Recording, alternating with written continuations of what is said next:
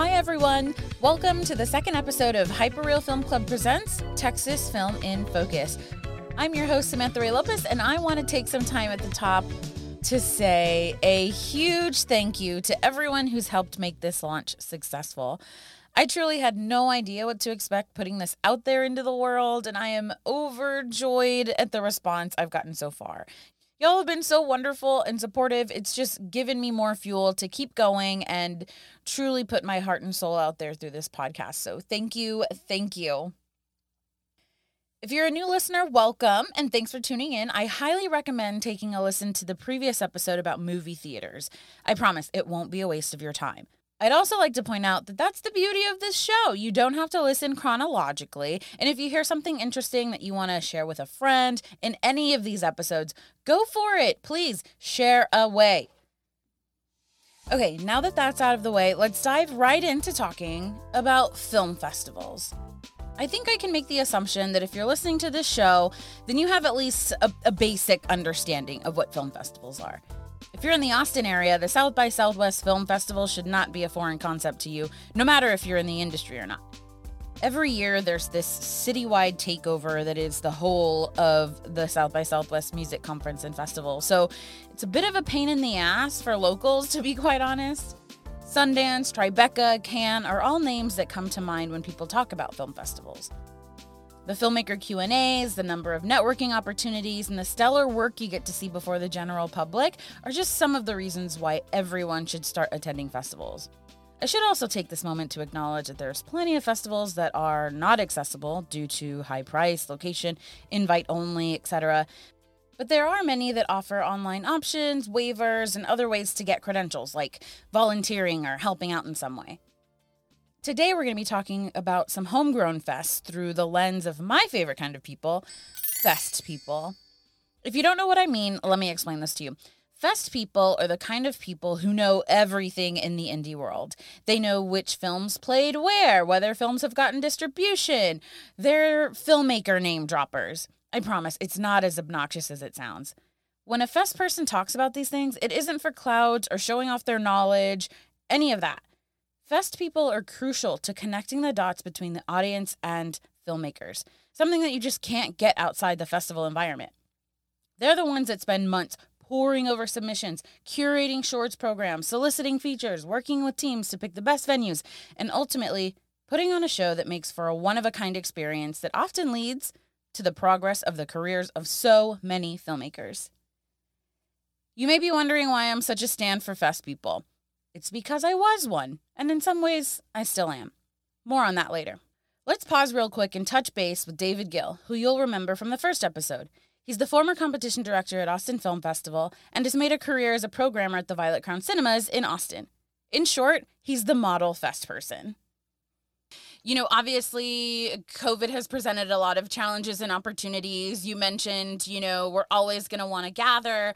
Um, how do you see the future of film festivals and, you know, exhibition kind of looking in the next year or so as things start to open back up? Filmmakers are getting a bit more confident on, you know, production and, and submitting to festivals, going to festivals, things like that. How do you, how do you see that changing? Um, and, you know, is the value still there for filmmakers to continue to seek out festivals when, you know, digital streaming is an option? It'll continue to be an important part of a film's journey. A lot of times, and I think this is going to continue to be uh, a thing, is that a lot of times that festival run is their theatrical run, right? Because streamers are picking it up and then literally throwing it on the on online, and you watch it that way. And you know, and and it, it's also, you know, because these filmmakers, that's what they do, that's what they want to do, right? They want to make another film. That's the goal, is to keep doing this, and it's hard to turn down getting your investors their money back so you can go in and make the next one, right? So, you know, they're they're in a difficult situation, whereas, you know, I, I'm sure they prefer for it to go on the big screen, and and um, I prefer it to be on the big screen before it's on streaming, of course. You know, it, it's it's going to continue to be a big part of, of that journey. It, it really will. Films will need the buzz that was generated, that's generated not by just a film festival premiere, but by theatrical. Uh, one of the good things that came out, or a positive that I could see that happened during this whole pandemic, was just like, you saw movies get a spotlight shown on them that they wouldn't have otherwise had if all of these other movies had their theater, you know what I mean? Like, you got to see, like, and it was great to see, like, I F C had a great year. They were releasing stuff at the drive-ins, and it's just great stuff. And you, you you just saw all these movies that were getting the spotlight, and it was it was great to see. Um, now, when you look at stuff like awards, like the Oscars, I think it's the first, I mean, you people didn't watch a lot of these movies. Like, in terms of viewership, a lot of people didn't watch them, didn't know what was it. And I think a part of that was that it it didn't have the buzz that's generated from this, right? From from festivals and theater, like, and it starts to open. You platform the openings after the festival run, and by the time you get, people are knocking down your door to see it. David makes a great point here that filmmakers are seeking out another chance to make another film, and that's very contingent on the type of buzz they get. The goal is to get funding, whether it's a sale, another investor in a project, but what does it all mean, really? Let's talk to another fest person who can give us a bit more color around what this means. Yeah, so film festivals, I would say, are really the thing that captured my passion. And I didn't know what film festivals even were until Austin. And then Austin even then had a few major film festivals and now has a lot of film festivals. So I would say, like, really the, the big thing for me was, um, was that was discovering what it meant to have a culture um, around watching films, talking about films, supporting, um, you know, supporting artists, whether those were the actors or the directors or the producers, um, by talking about film. And from there, um, I actually got the opportunity. Um, I had this kind of marriage between, like, what I was studying at U T and what was available to me kind of on the practical level. And I got to study in Guanajuato, Mexico. That's Jean Lauer, a film scholar and professor at Austin Community College, whose dissertation titled Mexican Film Festivals and Industry Development, Guanajuato, Guadalajara, and Morelia, and the Reemergence of a National Film Industry, was completed in twenty sixteen. We met about eleven years ago, and I've come to know her as someone who knows a lot about how money works when it comes to indie film. I volunteered. I did not create, uh, but volunteered on the pitching market from year one, and then eventually worked uh, a total of ten years on the, the pitching market in Guanajuato. And that was also really, really eye-opening to, um, so there's, there's this thing where you go to film school and you, like, watch films and you talk about them, right? It's very, um, kind of, it, I use the word post-production here in a different way than filmmakers use post-production, but it's a very post-production process in film school, right? You watch a film, you interpret it, you say, this is what the director meant, or this is what the screenwriter meant, or look at that acting performance, or look at that lighting. But no one is ever really talking about the set. No one is ever really, truly talking about what it took to get that film made, that it might've taken seven years or ten years, or, you know, like the, just no one really gets, I've, I found in my experience, unless they've worked on film productions, right? People who write about film on the history side don't really understand the production side. And so what I was really learning about is how important producers were. Producers are really never talked about that much, right? Like, I was learning about that. I was learning about how funding structures work in Mexico. And because of, you know, those bringing in international potential funders, I was learning how the international funding system works and doesn't work. You may recognize Jean from her time at Cine Las Americas International Film Festival as festival director, then eventually executive director. She's also taken her expertise to the fantastic market in the past. What's a market, you ask? Let's get the answer from her. Sure. So, yeah, film festivals versus markets. Um, film festivals are, are audience-facing uh, with finished films. Right. So it's what most people think of um, when they attend. Like, the general public goes to film festivals to buy their badge and watch a movie and enjoy that movie and talk about it with their friends. Um, or if you're a filmmaker and you do that, like I said, like, maybe you're also thinking about networking at at some of the events, some of the parties, getting to maybe meet some of the filmmakers that you admire.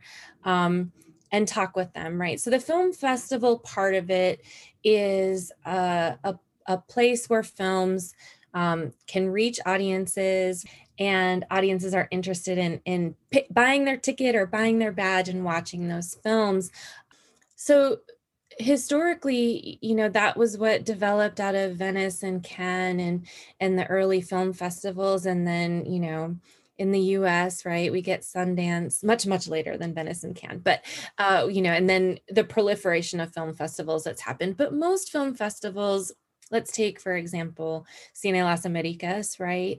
This is, it's a pretty typical um, audience-oriented festival. Obviously, it exists to, to support filmmakers by showing their films, but the curatorial process is designed, right, to, to welcome our audience in and, and see the latest films from X Y Z countries talking about A B C topics and, and really, you know, bringing a few filmmakers in to celebrate their work. Um, when a market is discussed, a market is really a sales, um, it's a sales entity. Now, different markets have different purposes. And so when I mentioned Guanajuato and talked about a pitching market, um, there the transaction was very much about teaching at the time. Uh, Mexican producers were almost non-existent, actually. This is the early two thousands, like, you know, um, it wasn't something that was really cultivated in Mexico. Um, film schools were really oriented towards uh, writing, directing, and cinematography.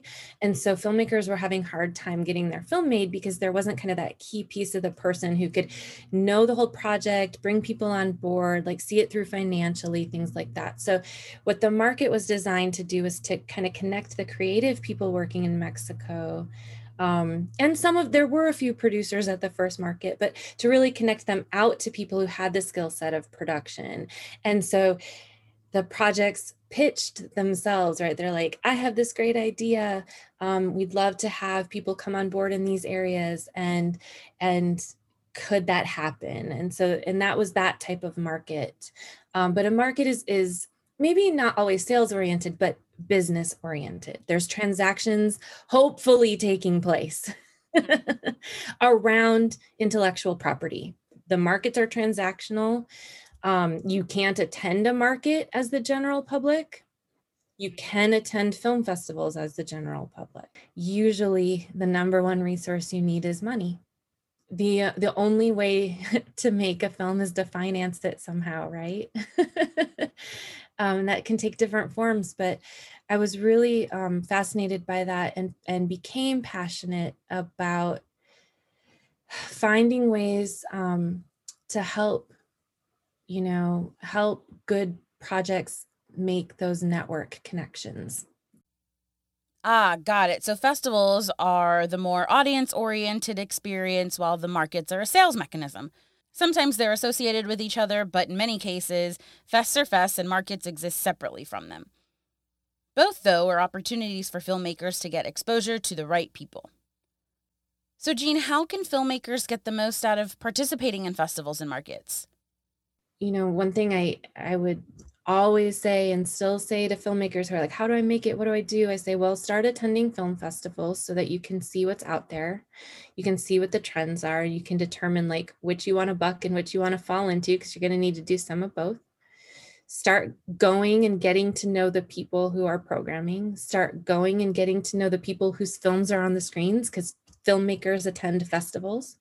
You can meet filmmakers by attending festivals. Um, And, you know, just, just really commit to the connections, because if you want to make it in the industry,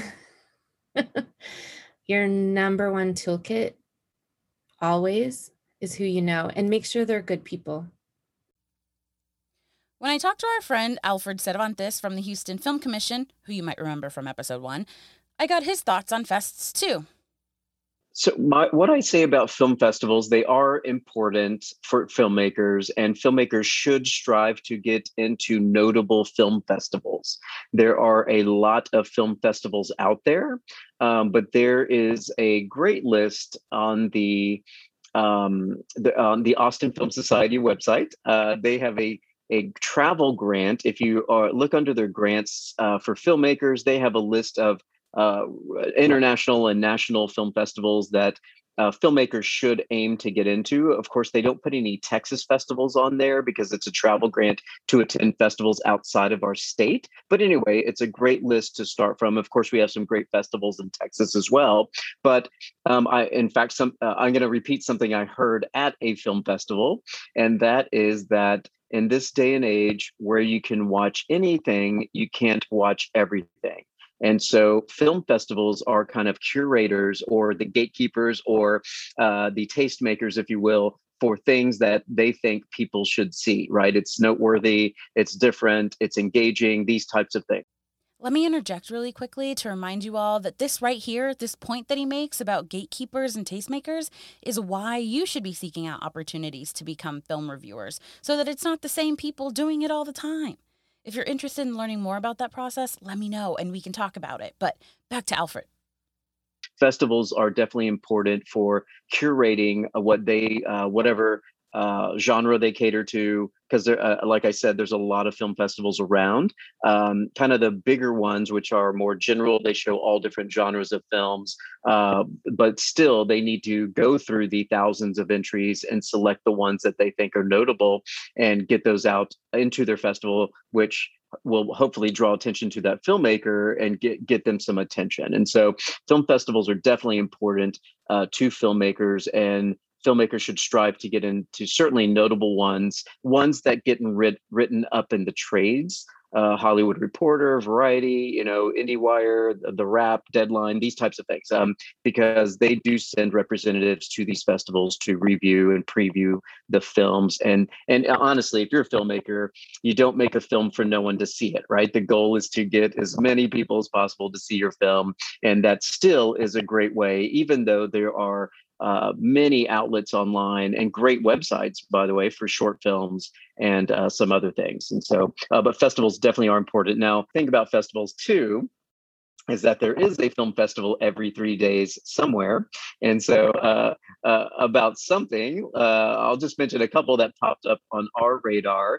Uh, we certainly have the ones that have been around for a decade or more, and they come around every year, but sometimes we have new ones pop up. And Uh, just later this month, Houston has a new ho- horror film festival that will be happening later this month. And then we just got a notice from a brand new one, which is called the Houston Underwater Film Festival for f- films only shot underwater. So uh, that, that could be a trippy experience. So I know years ago, years ago, uh, and they're still around too, there's a bicycle film festival, you know, that only shows films about uh, uh, that have bicycles in them. And there's, uh, I know there was a food film festival for a while. And so, uh, you know, there are film festivals for niche films uh, or genres, and these are just some of them. Houston has a ton going on in the film festival world, so definitely check those out. Okay, so I know you're probably thinking, okay, you've talked to these people who aren't filmmakers. What about the filmmaker perspective? Okay, first, chill out. And second, I did talk to someone who is a filmmaker and also, you guessed it, a fest person. Kelly Williams is a Texas-based producer who has also had experience as a festival programmer. Kelly and I met when I was at Austin Film Festival, and by the time I was on staff, he had already been a seasoned programmer who had relationships with a wide range of filmmakers and producers across the country. So I want to talk a little bit about your experience in film festivals, not only from the programming perspective, but also um, kind of the broader landscape of film festivals and why it's important for filmmakers, especially in a market like Texas. Can you talk a little bit about that? Festivals really like, are really...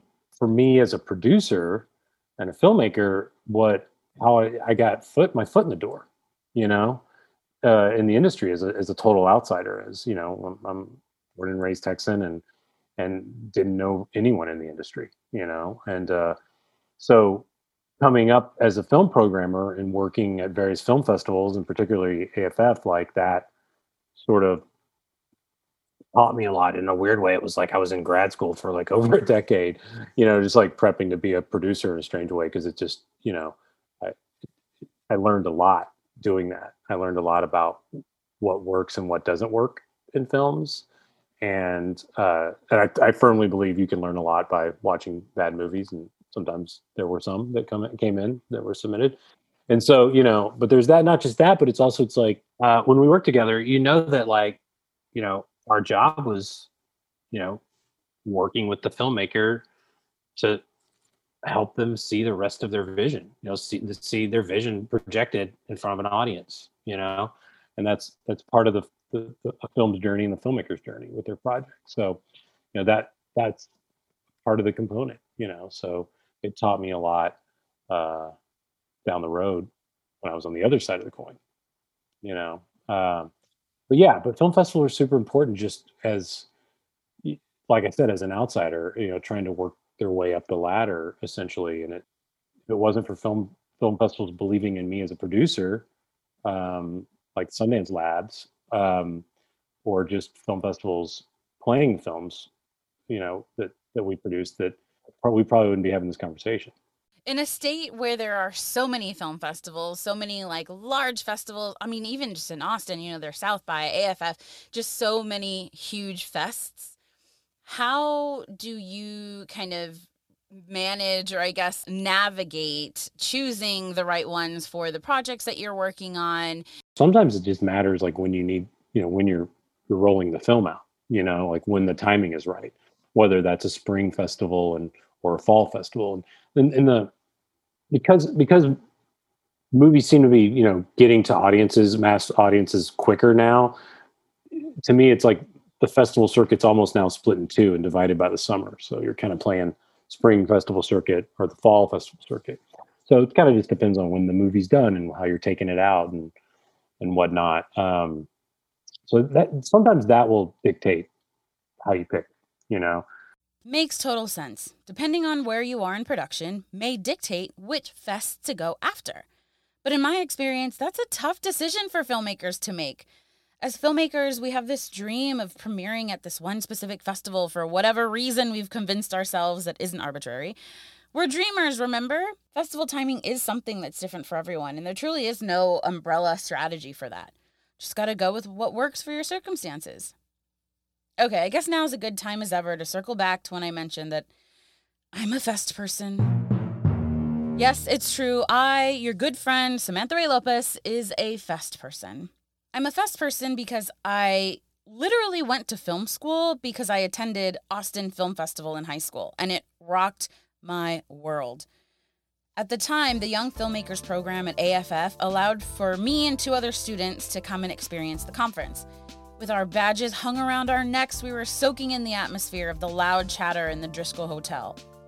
Listening to other people's stories and how they navigated their careers was the first time I had ever heard professionals in the film industry talking about their day-to-day challenges and wins and things like that. This was also the first time I had seen films that I hadn't already looked up on I M D B and knew when their release date was. Remember, this was around the time I was working at the movie theater, so I thought I knew everything.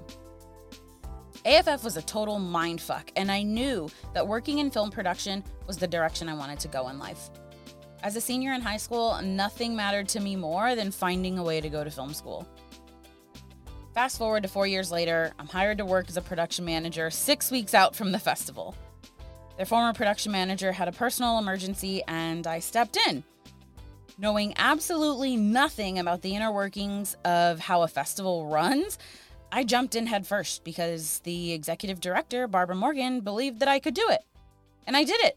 And then again, and then again for a third year in a row.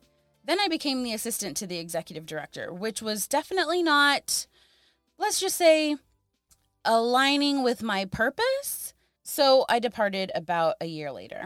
What I can say about my time at A F F is that I was plugged into so many aspects of a filmmaker's journey that it reinforced my love for production and passion to help filmmakers get their work seen. Similar to Kelly's experience, it gave me the perspective to understand what works and doesn't work, and it prepped me to be a better film reviewer slash critic, but really being able to incorporate that production aspect as well. Since I departed from A F F, I still plug into fests in various ways. I'm a volunteer film reviewer for Cine Las Americas Film Festival, and this year I added Atlanta Film Festival to my roster. I also participate in the review committee for the A F S grant, which you'll hear more about in coming episodes. And I share this with you because remember when I interrupted Alfred earlier when he was talking about gatekeepers and tastemakers? It's super important for diverse voices to be part of that process. If this is something that you want to seek out, start contacting festivals, see what their process is, and just get started. It does take a certain kind of time commitment and skill, so just be conscious of that. Again, happy to give you more info. You know how to hit me up. Okay, let's move on to more fest people. I really want y'all to hear this conversation I had with husband and wife duo Harry and Linda Eady at the Denton Black Film Festival. Their fest is about six years old, and they're leaning all the way into what filmmakers need while elevating Black filmmakers. So my wife and I were at a film festival, and so while we were there, we were talking, and we said, you know, you don't really see a lot of Black cinema. That was, you know, eight years ago. And so with that, I said, hey, maybe uh, I'll talk to uh, the board about doing a uh, a Black film festival. And my wife said, oh, yeah, Lord. I said, okay, here he goes again. We'll see what happens. But then he gave, he pitched the idea to a couple of friends, three more friends that we have. And they thought that was kind of a cool idea. So they started having these breakfast meetings and things and getting together. And then I saw they were coming up with a plan and they were really serious about doing this. So then, you know, I tend to be more of the, at that time, especially more of the operational end. And then I got involved in the film uh, part of it.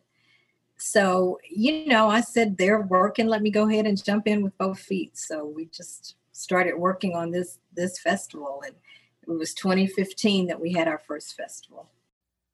Originally started as a fundraiser for the Denton African American Scholarship Foundation, the festival grew exponentially year over year and has established itself in the area as much more than just a film festival. So to some extent, we were really event planners. And so we were pretty good at operational, I think, excellence. And so all of us were really kind of, you know, geared toward trying to produce something that probably similar to you that we would be proud of, right? So we, we said, let's see if we if we transported ourselves to a New York or San Francisco or, you know, L A, you know, that's the kind of uh, crowd that we would want to have an appreciation for what we're doing. And then, you know, we realized, too, at one point, and I think that was that second year that we added what spoken word to the festival, because we realized, too, film, uh, while it remained in it, to this day, it remains the heart of the festival. But there are other cultural elements and other ways of expression that we've always wanted to explore. So through the years, we have added different elements of that, uh, too, so that it's it kind of evolved into really a cultural festival. Mm-hmm. Uh, you know, and we always say that we do two things. We share Black culture and we build community. So we've just kind of expanded our footprint and what we do and what we provide for the community each year. You know, and we kind of think we're a little bit crazy because we're, you know, we have all these things going on. So it's balancing a lot of different balls. And and so what we want to do, uh, we really liken ourselves to a cross between Sundance and South by Southwest, because we are a multidisciplinary platform. So film is definitely our anchor, but we also have music, spoken word, comedy. Um, we yeah. initiated an institute uh, three years ago. Uh, we introduced screen dance and yes, we have traditional art. poetry. We, yeah, and we have a really good art, visual art. Visual art. You know, element of our festival as well. Yeah. So each year we kind of add on different things. We introduced screen dance last year, but now this year we're using it as a category that people can actually submit, you know, their screen dance films to us. As well as original music. Yeah, as well. Which we started original music videos last year too. In addition to all of the different elements of the event itself, the Eadys are equipping the filmmaking community through the D B F F Institute. There, there was really not a lot of training, not a lot of guidance. So when people are trying to understand the craft, uh, it's really more challenging. So what we we decided is that it would be really good to create uh, an institute, thereby uh, equipping um, uh, people of color, Black filmmakers, right, and creatives. So, you know, we focus on um, Black filmmakers, Latino filmmakers, Hispanic filmmakers, really anyone of color, as well as, you know, if, you, if you're white, you know, blue, you green, yeah, it doesn't matter. We just say, here's a place for you if you are growing in your understanding of the film industry or visual arts or music. This may be a place for you to collaborate. And so almost all of what we do is is free, right? And so we find ways to provide that to, um, you know, filmmakers and creatives. In fact, you know, we, we're doing, um, Panavision is a big sponsor of ours now. So we, we do uh, four yearly, uh, set, I mean, four training sessions per year. Uh, we also are doing some partnerships with uh, other companies now, like Black Film Space. Uh, we're hoping to do more things with um, other companies. We're doing things with Black Public Media, which is a great partner. Uh, there's an organization out of Atlanta uh, that we're working with as well. You know, so we're, we're, we're just reaching out, trying to understand more about what the needs of creatives are and uh, filmmakers, and, and really kind of provide some value. Right. Don't forget the Voice and Vision program we have with Panavision yeah. right now, too. So one of the things we, we established, thank you, honey. Mm-hmm. One of the things we established is that with uh, Panavision, I'm not a big person on um, doing dog and pony shows, right? Mm-hmm. So I like real work to be done. So one of the things we talked to Panavision about is really highlighting filmmakers that um, other people may not know. So they uh, created a Voice and Vision. We work with them. And so we highlight monthly um, filmmakers from all around the country or different parts of the world, right? And we they talk about their projects. They talk about behind the scenes kind of things that people can look at. And so they get a chance to tell their story, creates a branding opportunity for them, a branding opportunity for um, uh, Panavision. So D E I is a big buzzword today. What we want to do is make that, you know, meaningful, right? So we're not doing it just to help people brand. We, we're doing it because we think it's the right thing to do. People have some compelling stories, and they they want to tell them. So we're getting a number of views on on the Voice and Vision with Panavision. So we're really uh, pleased with that uh, relationship. Can you talk a bit about the kind of programming to expect from D B F F? Yeah, yeah, and, and I think we also pivoted a few years ago and realized that our tagline was entertain, educate, and inspire. But we realized that if all we did was entertain, we would really be missing the mark. So really a lot of our focus is on education. So my wife was instrumental in really kind of pointing us to um, work that needed to be done in, in topics like mental health, um, environmental justice, um, depression, and yeah, you know, just, just a lot of issues that people deal with. Yeah. And we know that, you know, whether it's, you know, environmental issues where people are food shortages, problems with water, you know, there's housing issues. There's all kinds of issues that people are impacted by now. And it's especially showing up now, you know, health mm. disparities. The prison system needs repairing, or really almost being needs to be recreated. Uh, so all those things are going on simultaneously, and it can be kind of exhausting. There's so much you can feel like, God, what do I do? What do I, you know, and then there's just so much, you know, information, misinformation, everything else. So we thought, you know, one thing that we could do with this platform is to host some conversations, to bring in, have some films, and then, you know, we can talk to filmmakers or have a topic. You know, if we like it, last time we did a last, this past year, twenty twenty-one, our festival, we talked about environmental justice, how people become in, uh, accidental environmentalists because of things happening in their neighborhood or, you know, just where they live that's impacting them.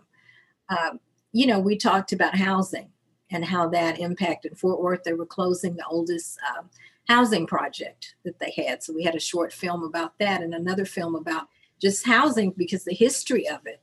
Once you understand, you can see how certain cities, why how you have these ghettos or these areas, impoverished areas in cities, and you see that some things were done intentionally. And you see there's a pattern, and the government was complicit in a lot of this. But, you know, these are things we haven't known, you know, that are coming out, shedding, you know, we're getting light on it. And then, but it's not just wallowing on what happened in the past, but also who are the people that are doing the work now? What can we do to help? you know, how do you make a difference? How do you understand the issue and then do whatever your part is? Mm-hmm. You know, so that's part of what we want to do with the social justice issues that we, you know, bring up, or our other issues, you know, with this domestic violence. I mean, we covered a lot of stuff this last festival. I think we were on steroids, but there's so much going on and so many issues and so much, we thought we can at least, you know, shed a light on some of them. What my wife has done too is uh, when horror was not a big genre for Black filmmakers, but uh, before it became a little more mainstream with Get Out and some other things, my wife started, you know, talking to filmmakers, because I, you know, heard her saying, hey, uh, what about horror films? Are you are you doing horror films? Or other people? And it's, oh, I know this person's doing horror. So she began to kind of curate, you know, some horror films, right, uh, from uh, from filmmakers, right? And there are other things that she wants, and she'll go out and start curating them like a year or two before they're out. And I mean, so I think that's yeah. another thing that, you know, kind of brings people to the festival, because they're going to see things that they don't normally see at your film festivals, right? You know, so we go to look at a variety of sources. We realize too that, you know, we try to, what we want to do is really show uh, that Black people and people of color, we have a wide range of experiences and things. It's not just a one-trick pony or one thing, this type of film is all that we do. Uh, so we try to offer really a variety of topics within the films themselves and, you know, genres and everything. We're open to many different things because we realize that while it may not be my personal favorite, but it's someone else. I try to have a film team and looking at these films. Each submission receives at least three eyeballs on it. And then, you know, we talk and work it out in terms of what can be in the festival. So, so that we do have, you know, the things that we know will appeal to different people. You know, so I always say, if you can't find a film that you like at our festival, I don't, I mean, you know, you just don't like film, you're not breathing, because there is something there that would be, you know, would be of interest, you yeah. know, and we, like, I have a particular weakness for documentaries and too, I too, and I've grown to love short films so much. And, you know, that's something, short films and something that people get exposed exposed to a lot. Harry and Linda also mentioned that the D B F F audience continues to grow and that this year's festival will look a little bit differently in that they're planning a hybrid event with the inclusion of a tech expo focusing on technologies like A R and V R.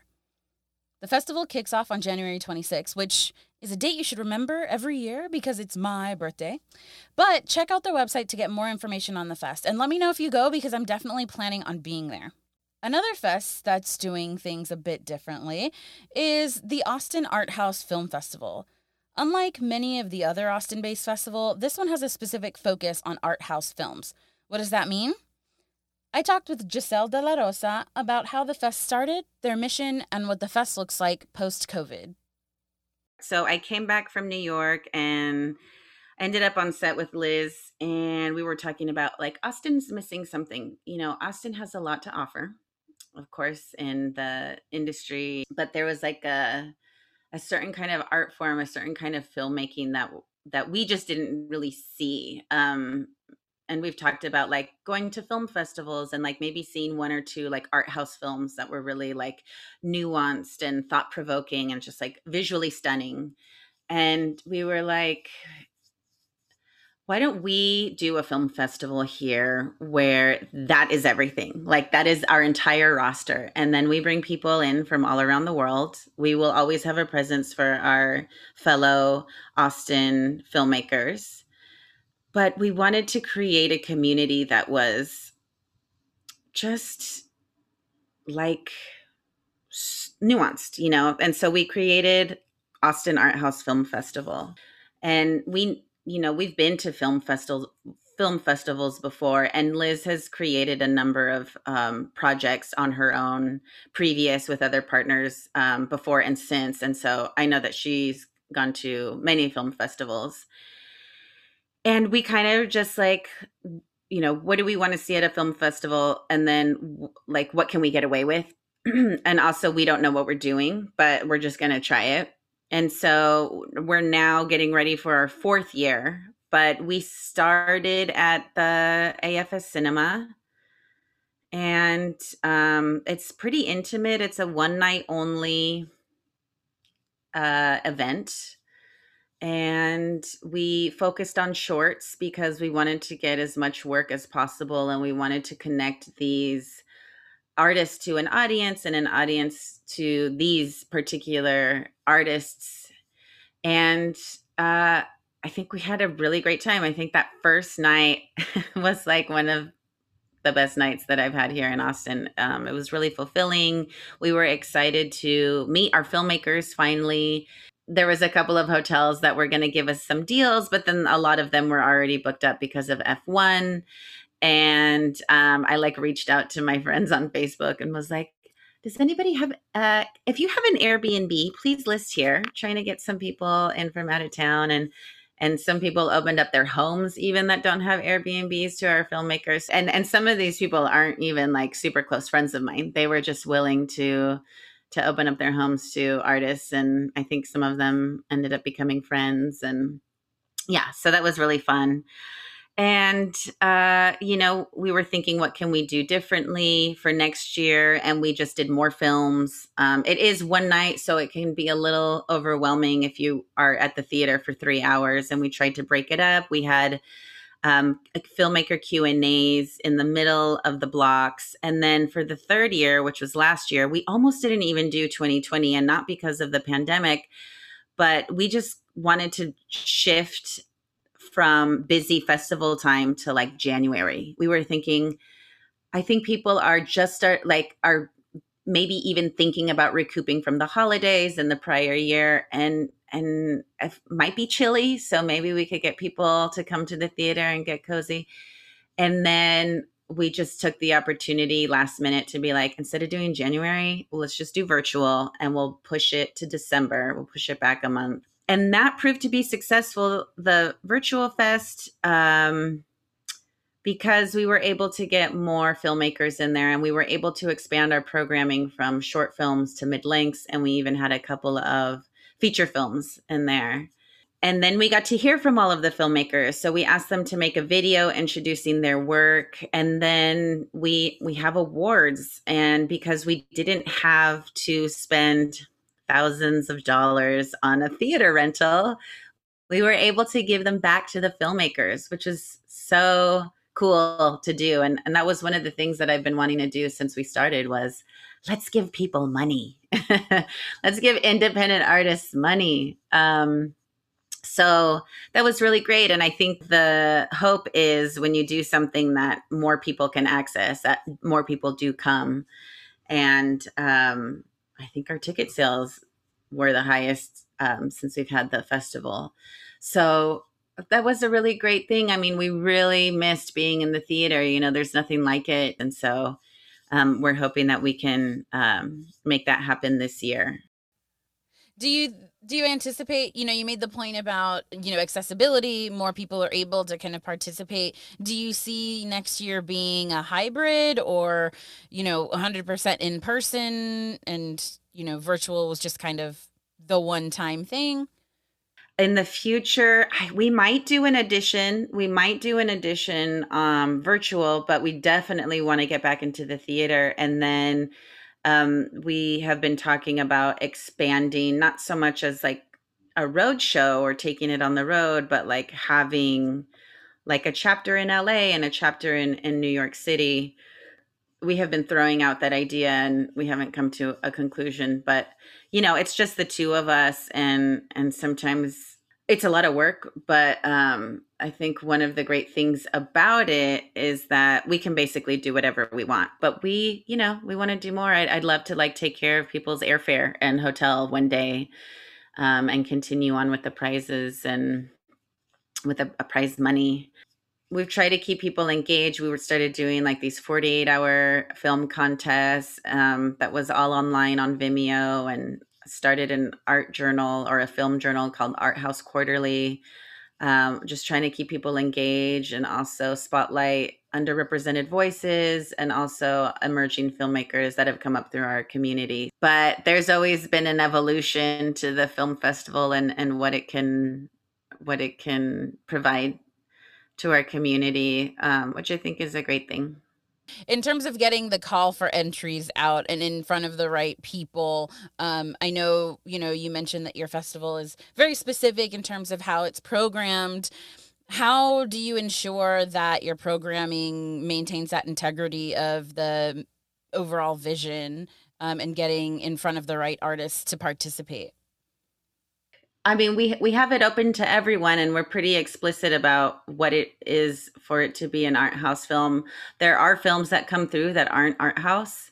Um, and I think at this point, it might be word of mouth or like audience members that have had friends in the the filmmaker the filmmaker showcase. I mean, I've I've scouted a few people, um, or if I like follow certain artists on Instagram, and I've been like, love your stuff. Have you ever, have you ever thought about being in a film festival? Because a lot of it isn't actually film. It's, it's more like art, like digital art, uh, storytelling type. It, it, it's not quite like a, like a film. And I'm like, I, like, I love your graphics. Uh, if you ever want to do anything, let me know. And, and we'd love to take a look at like your, your submitted work. How can people find more information about the festival? Is it mainly through your website, through Instagram? What's the best way to, to kind of get involved in the community? All of the information is usually shared between our website and Instagram. If you go to the art house film festival dot com, you can get all of the information there. And there's links to uh, previous years, previous years, um, filmmakers. That's something that we love doing, is creating, like, I like to call it a little bit of a lookbook, so you can see who our filmmakers are, where they're from, what they're doing, and you can have access to their, uh, not necessarily their work, but um, if you go to our Vimeo page, we do have a number of films up there. Um, but then also the Art House Quarterly, if you wanted to submit your film, you can learn more about how to do that. That's all through Film Freeway. Yeah, so we're we're experimenting with the name. So right now we have the Art House Film Festival, um, and that's due in part to wanting to expand a little bit. What I love about the story of this festival is that the ability to adapt is a sign of true resilience and passion to bring opportunities to artists. Shout out to Giselle and Liz for keeping up the fight and continuing to thrive. These are just two fests out of a ton of other festivals in the state. So that brings us to the part of the episode where I do a quick lightning round of festivals that you should be aware of. I guess this will be a recurring segment since I obviously can't cram everything into one episode about a certain topic. So yeah, just a heads up, that'll be a thing. Okay, so first up is QFest, based out of Houston. This twenty-five-year-old festival promotes the arts and presents programs by, about, and of interest to the gay, lesbian, bisexual, transgender, and queer community. If you want to hear more from the organizers, stay tuned because we're going to be chatting with them in a future episode. Hosted at the historic Guadalupe Theater on San Antonio's west side, Cine Festival is the longest-running Latinx festival in the country. Focusing on Latino, Chicano, Mexican-American fare, this fest has a lot of heart and is worth checking out. Also, San Antonio is a charm, uh, my hometown, so let's hang out. The Binational International Film Festival is out of El Paso, Texas, and check out this blurb I found online about the fest. The festival is a celebration of multinational filmmakers, producers, writers, and actors from Canada, Chile, Mexico, Argentina, Italy, the U S, and more. The eight-day event features documentaries, shorts, and feature-length films, as well as Q and A sessions, panel discussions, and award ceremony. If this doesn't inspire you, I don't know what will. All their promo is bilingual-friendly, too, so it's truly accommodating to a wider audience here. Literally Short Film Festival is based out of Houston, and they have a local and fresh section of their fest for filmmakers from Texas or productions shot in Texas. Obviously, that one's exclusive to short film submissions. There's a bunch of other mid-sized festivals I think already get a lot of press, but if you don't know about these, you should. Dallas Video Fest, A T X Television Festival, Oak Cliff Film Festival, Comic Palooza Film Festival, Otherworld's Austin Sci-Fi Film Festival, Women Texas Film Festival, and then, you know, a ton more. This state is so vast. There are fests for everyone in every region. Do you know of any festivals that are doing cool stuff? Please let me know so I can do some digging. It's obvious that film festivals are crucial to connecting filmmakers to audiences through these gatherings.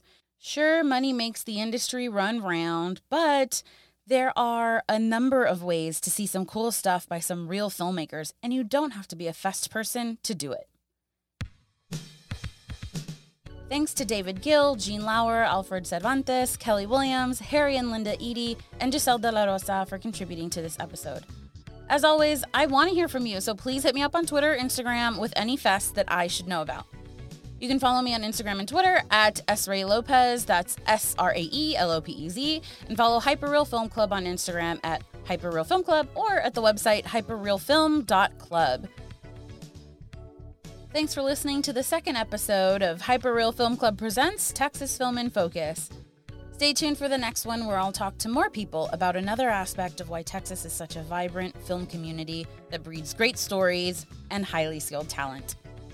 Texas Film in Focus is produced and hosted by me, Samantha Ray Lopez.